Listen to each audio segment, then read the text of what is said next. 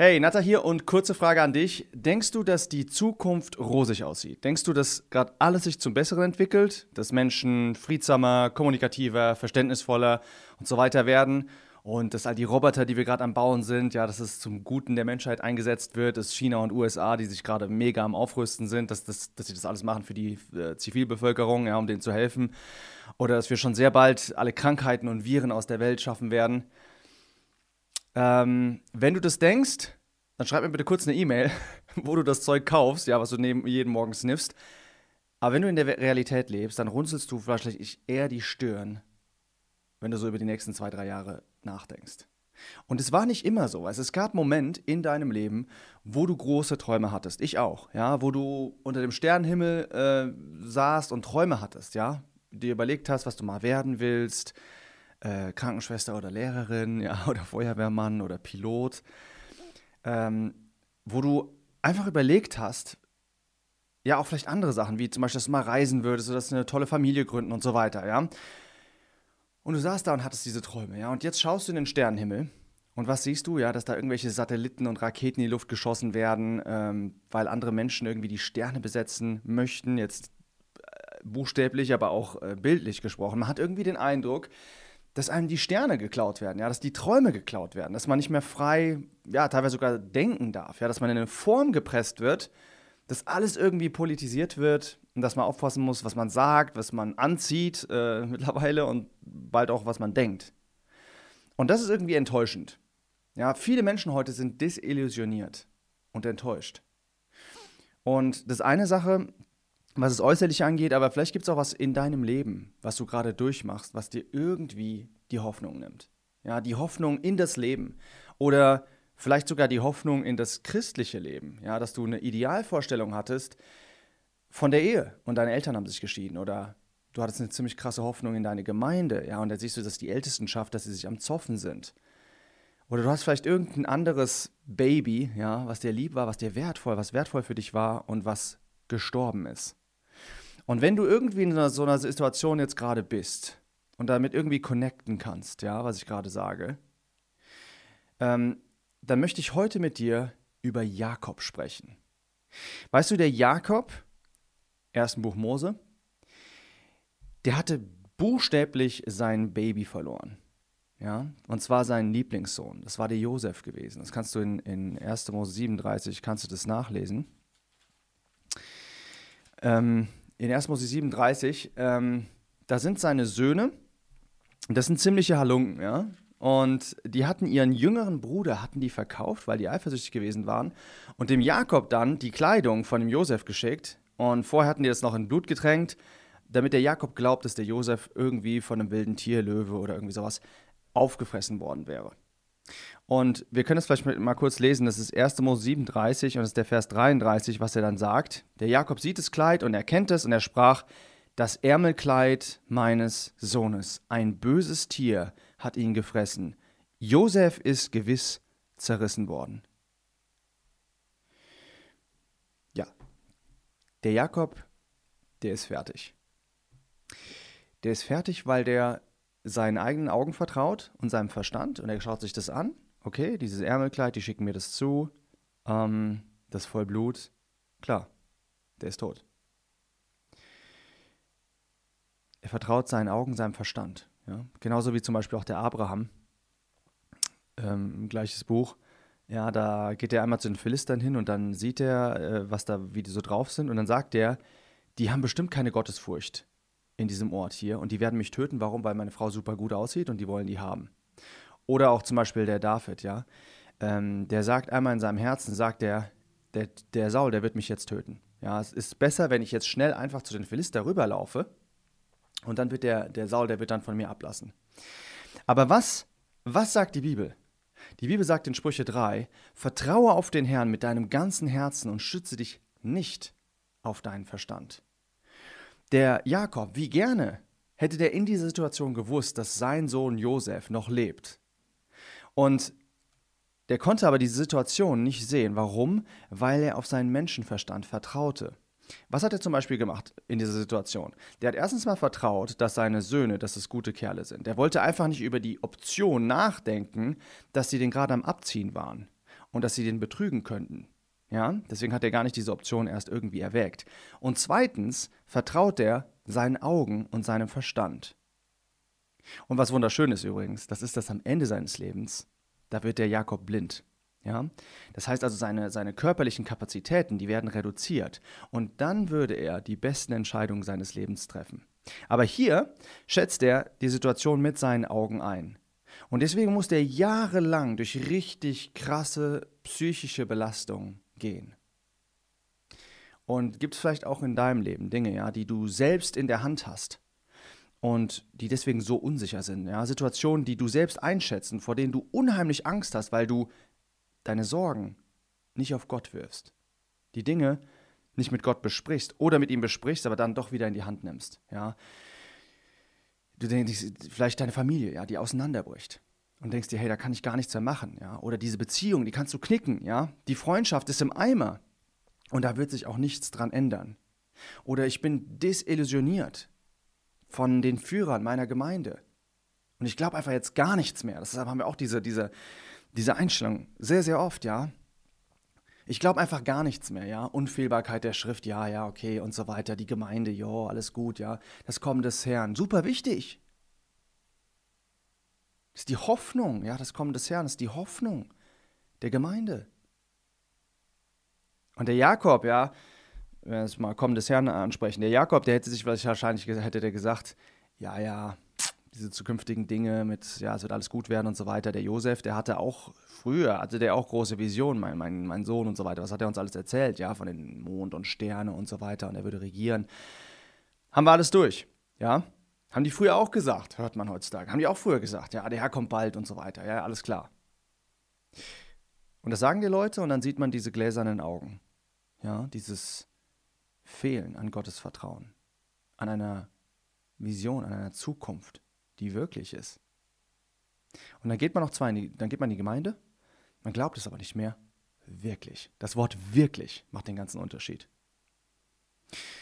Und wenn es da Bereiche gibt in deinem Leben, ja, die so sind, dann möchte Jesus Christus jetzt einfach in deine Situation reinsprechen. Ich möchte nämlich zeigen, wie er zu deiner Seele spricht.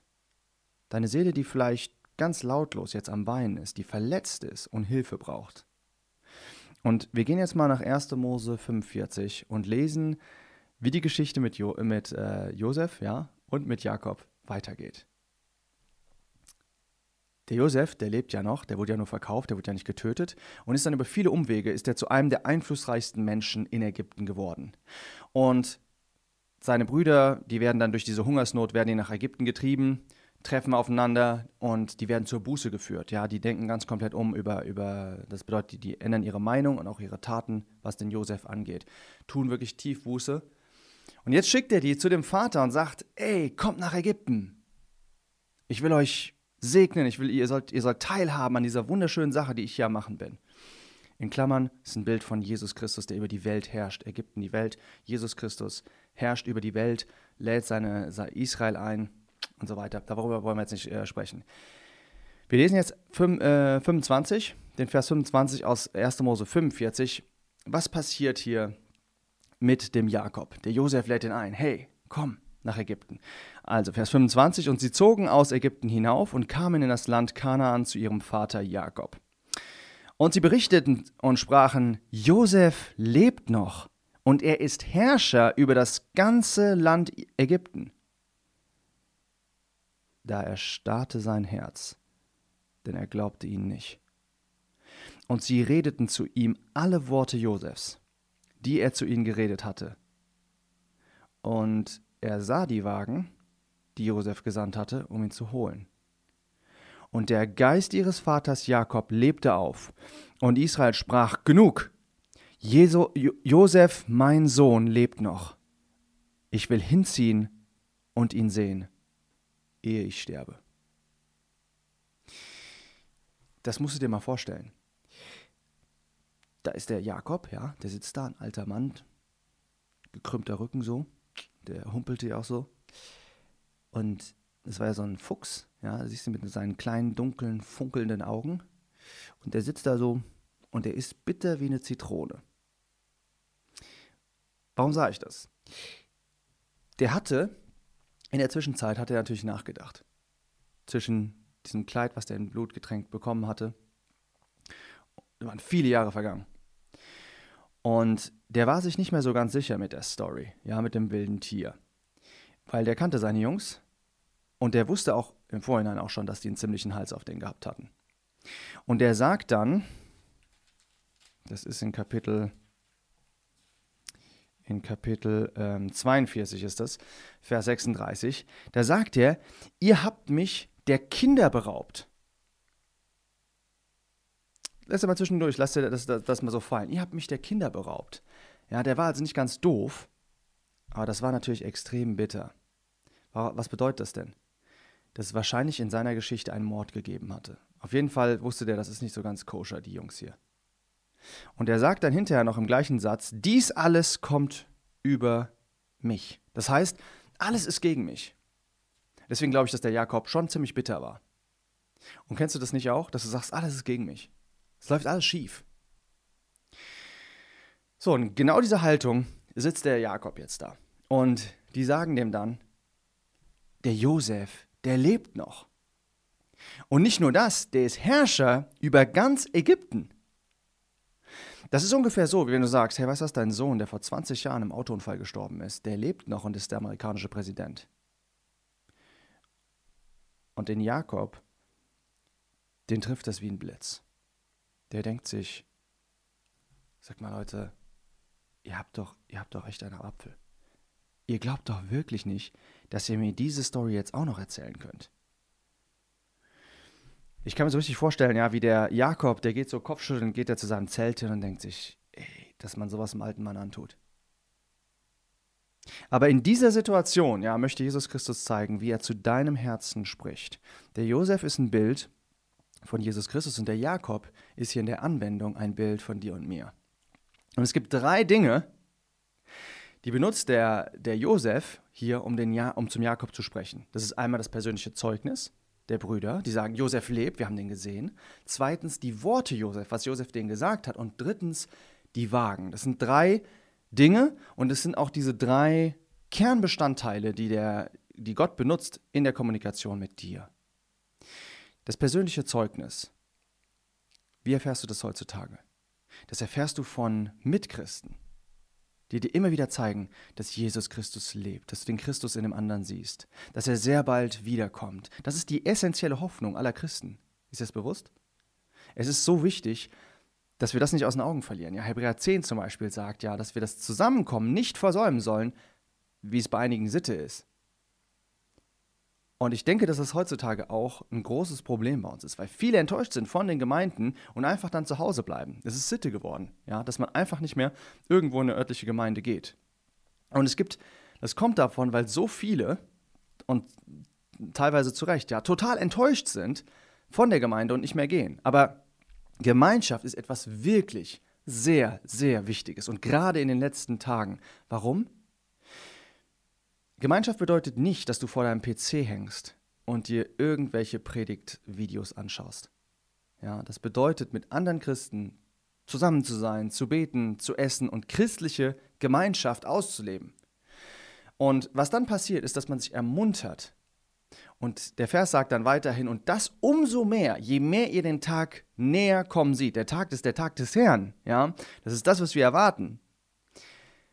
Also dieses Versammeln hat direkt etwas mit dem Kommen des Herrn zu tun. Jetzt kannst du dir fragen, ja, warum denn? Warum? Weil dieses Versammeln, das ist genau das, was passiert, wenn der Herr kommt. Das Wort, ähm, das Wort zusammenkommen, Hebräer 10, das heißt Episynagoge. Und da ist das Wort äh, Synagoge drin, ja, also Synagoge. Und das wird zweimal, sorry, in der Bibel benutzt.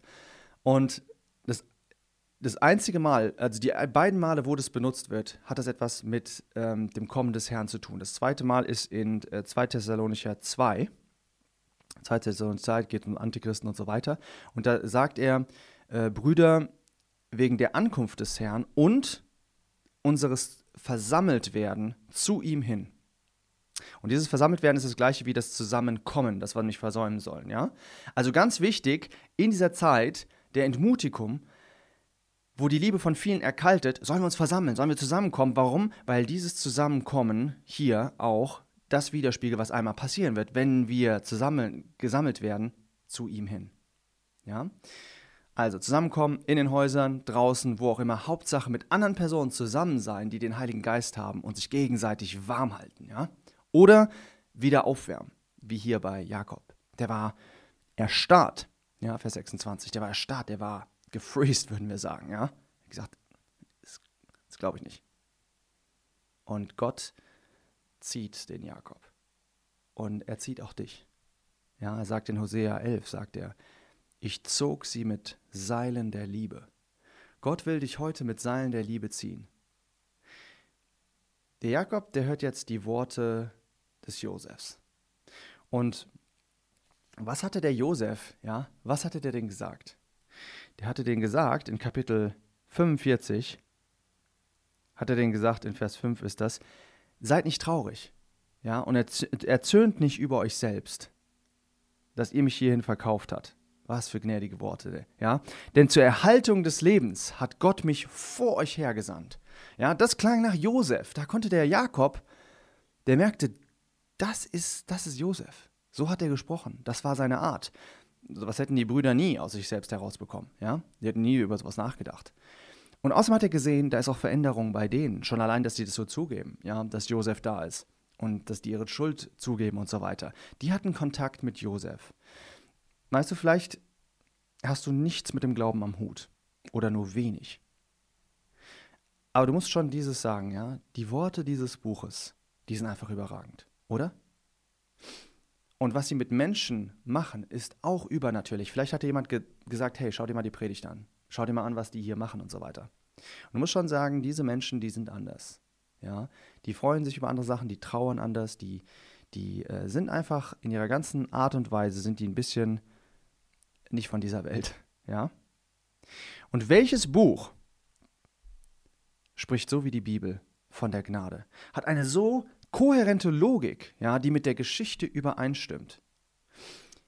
Weißt du, die Bibel ist nicht nur ein Haufen von irgendwelchen Suren oder irgendwelchen Leitsätzen und so weiter, wie das bei den Religionen der Fall ist.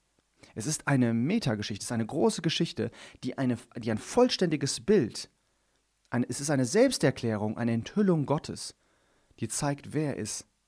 Und es ist einfach unbeschreiblich, was für eine Liebe durch dieses Buch hindurch scheint. Ja, so sehr hat Gott die Welt geliebt, dass er seinen eingeborenen, seinen einzigen Sohn, seinen einzigartigen Sohn gab, damit jeder, der an ihn glaubt, nicht verloren gehe, sondern ewiges Leben habe.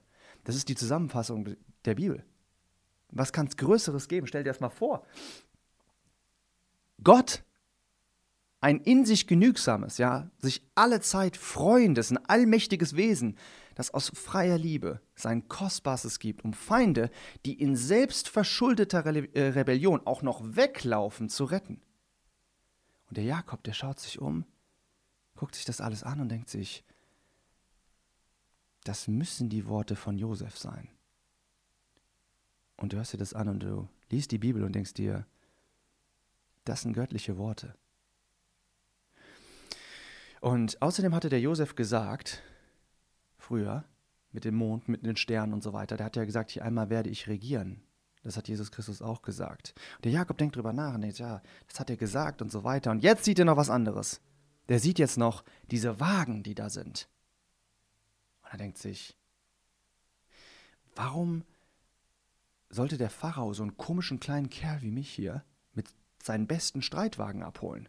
Ja, der Jakob, der war nicht ganz doof. Der hatte bestimmt, hat er nämlich gedacht, alles klar, der Typ da hinten in, in, in Ägypten und so weiter, der ist ganz schön hart mit meinen Söhnen und so weiter. Deswegen wollte er auch seinen Jüngsten nicht rausgegeben haben, äh, ein paar äh, Monate davor. Ja, dass ich gesagt habe, nee, nee, das mache ich nicht und so weiter, weil dann, dann bleibt er da drüben. Der hat sich natürlich gedacht, klar, der lockt uns jetzt, alle zusammen, wir gehen da hin und dann sind wir Sklaven. Aber warum würde der Pharao oder dieser, dieser Angestellte, dieser, diese höchste Person da nach dem Pharao, warum würde der sich um so einen kleinen Haufen, ja, kümmern? Warum würde der seine besten Streitwagen schicken? Ein Abgeordneter des Pharao hat deutlich wichtigere Dinge zu tun. Und Vielleicht schaust du auch schon längere Zeit auf das Wirken Gottes. Und du denkst dir vielleicht, Gott will mich doch nur in Knechtschaft führen. Ja, Religion, das ist einfach nur eine Sache. Nee. Nee, nee, nee, nee, nee. Das brauche ich nicht, ich will frei sein. Weil du glaubst, dass er dich knechten wird, wie die ganzen anderen auch draußen. Aber das ist eine komplett falsche Sicht von Gott. Gott schickt dir seine besten Wagen. Warum? Weil er das Beste für dich vorgesehen hat. Wenn du weißt, wie die Geschichte von Jakob ausgeht, man, wenn du weißt, wie deine Geschichte ausgehen würde, egal ob du Christ oder nicht Christ bist, das ist egal. Es gibt viele Christen, die genau die gleiche Art und Weise, in der, genau der gleichen Art und Weise über Gott denken. Vielleicht weißt du, dass deine Haltung, dass die falsch ist, in der du gerade bist. Aber jetzt kommst, kommst du vielleicht an einen Punkt, wo du einfach nicht mehr kannst, ja? Der Jakob hier, der schreit und sagt einfach, okay, es ist genug. Es schickt. Ich habe mir das hier alles angeschaut und das muss Wahrheit sein. Und ich will raus aus meiner Bitterkeit. Ich will raus aus meinem selbstgebastelten Gefängnis. Ich glaube jetzt einfach der Tatsache und den Tatsachen, die ich hier um mich her sehe. Ich kann den Wind nicht sehen, aber die Effekte, die sprechen so laut, dass ich das jetzt einfach machen muss. Und vielleicht hast du dich ein bisschen vom Glauben abgewandt. Und du siehst dich um dich herum, ja? Du siehst vielleicht andere, die richtig Gas geben. Wie der Heilige Geist wirkt, ja? Wie Menschen frei werden. Und meine Frage an dich ist, willst du auf der Stelle stehen bleiben? Ja? Wegen vielleicht einer kleinen Bitterkeit? Wegen Dingen, die vor 20 Jahren passiert sind, vor 10 Jahren passiert sind? Ist es nicht jetzt der Zeitpunkt, die Sache auf Seite zu räumen? Zu der Person hinzugehen, mit der Person zu sprechen, sich vielleicht nochmal mit den Bibelstellen zu beschäftigen und zu sehen, ob es vielleicht nicht doch wirklich so ist, wenn du irgendeine biblische Wahrheit aufgegeben hast. Wann sonst, wenn nicht jetzt? Jesus Christus kommt sehr bald. Und der Heilige Geist spricht so deutlich zu deinem Herzen. Was muss noch passieren, um dich aus deinem Schlamm, aus dem Schlamm der Bitternis rauszuziehen? Jesus lebt. Josef lebt. Jakob sagt, das, was ich noch eben gerade verleugnet habe, als sie gesagt haben, Josef lebt, habe ich gesagt, nee, glaube ich nicht. Jetzt glaube ich es. Ich kann nicht anders. Das, was ich jetzt alles gehört habe, die Worte haben so einen Eindruck auf mich gemacht. Ich muss glauben. Mein Freund, ich bitte dich, wenn du noch kein Christ bist, Jesus lebt, ja, schmeiß dein kaputtes Leben einfach vor ihm nieder, tu Buße, änder deine Meinung über alles, was du bis jetzt über ihn gedacht hast und er möchte dir Glauben schenken. Ja? Und die Vergebung der Sünden geben. Und wenn du schon an Jesus glaubst und vielleicht deine Beziehung einfach kalt geworden ist, dann zieht er dich heute mit Seilen der Liebe. Unglaube lässt dich erstarren, ja, lähmt dich. Aber Glaube gibt dir neue Kraft. Der Heilige Geist, der möchte in dir jetzt ein Verlangen schenken. Und dieses Verlangen ist, was der Jakob sagt, ich will ihn sehen. Ja? Das ist das, was er sagt. Ich will nur eins. Ich will den Josef sehen. Ich will wieder meinen Sohn sehen. Und das ist auch der Schrei deiner Seele. Vielleicht hast du es noch nie so gesehen. Aber es ist so. Deine Seele will deinen Schöpfer sehen. Sie will zu Jesus Christus. Und warum hältst du dich selbst gefangen? Lauf zu ihm hin. Ich will nur ihn sehen. Du sagst, ja, das packe ich aber nicht. Musst du auch nicht. Musst du auch nicht, ja? Gott hat dir schon die Wagen geschenkt. Gott wird dich fahren. Er möchte dir die volle Kraft des Heiligen Geistes geben, die dich durchführen wird bis ans Ende. Ja? Der Jakob hätte es auch sagen können, ja, ich bin doch viel zu alt. Und doch war es die Liebe zu Josef, die ihn einfach trieb. Josef, Jesus, der Retter. Der Teufel, der will dich in deiner eigenen Seele gefangen halten in dem Gefängnis deiner Vergangenheit. Aber Jesus Christus sagt, in Lukas 4 sagt er, Gott hat mich gesandt, ja, Gefangenen Befreiung auszurufen und Zerschlagenen die, die, die in Freiheit hinzusenden. Er sagte, ja, vor 2000 Jahren. Nein, Jesus lebt. Ja, Jesus lebt. Offenbarung 1. Fürchte dich nicht, ich bin was? Der Lebendige. Ich bin der, der tot war und siehe, ich bin lebendig von Ewigkeit zu Ewigkeit ich habe die Schlüssel des Todes und des Hades. Mein Freund, mein Bruder, meine Schwester, ja, all die schweren Jahre und Momente, die du hinter dir hast, sind nur ein Bruchteil von dem, was vor dir liegt. Ja, lass dich nicht definieren von dem, was hinter dir liegt, sondern von dem, was vor dir liegt. Ja, jo Jakobs schönste Jahre, die lagen noch vor ihm. Der Apostel Paulus sagt ja in Römer 8, sagt er, ich bleibe dabei, ja, ist nicht ganz der Wortlaut, aber ich, ich bleibe dabei, dass die Leiden der Jetztzeit nicht wert sind, verglichen zu werden mit der zukünftigen Herrlichkeit, die an uns offenbart werden soll. Freunde, lasst uns zusammenbleiben, ja? Lass uns zusammenbleiben und den Christus in dem anderen sehen, das persönliche Zeugnis. Und dann lass uns tief die Worte des Herrn Jesus trinken, die Worte der Gnade und beschäftige dich mit den Wagen, die von seiner zukünftigen Herrlichkeit sprechen. Ja, steig auf und fahr zu ihm. Und du wirst sehen, wie deine Traurigkeit sich in Freude verwandelt, ja? Wie der Müllhaufen deines Lebens sich in glänzendes Gold umwandelt. Jesus lebt, ja. Und das letzte und schönste Kapitel deines Lebens, das wird noch geschrieben.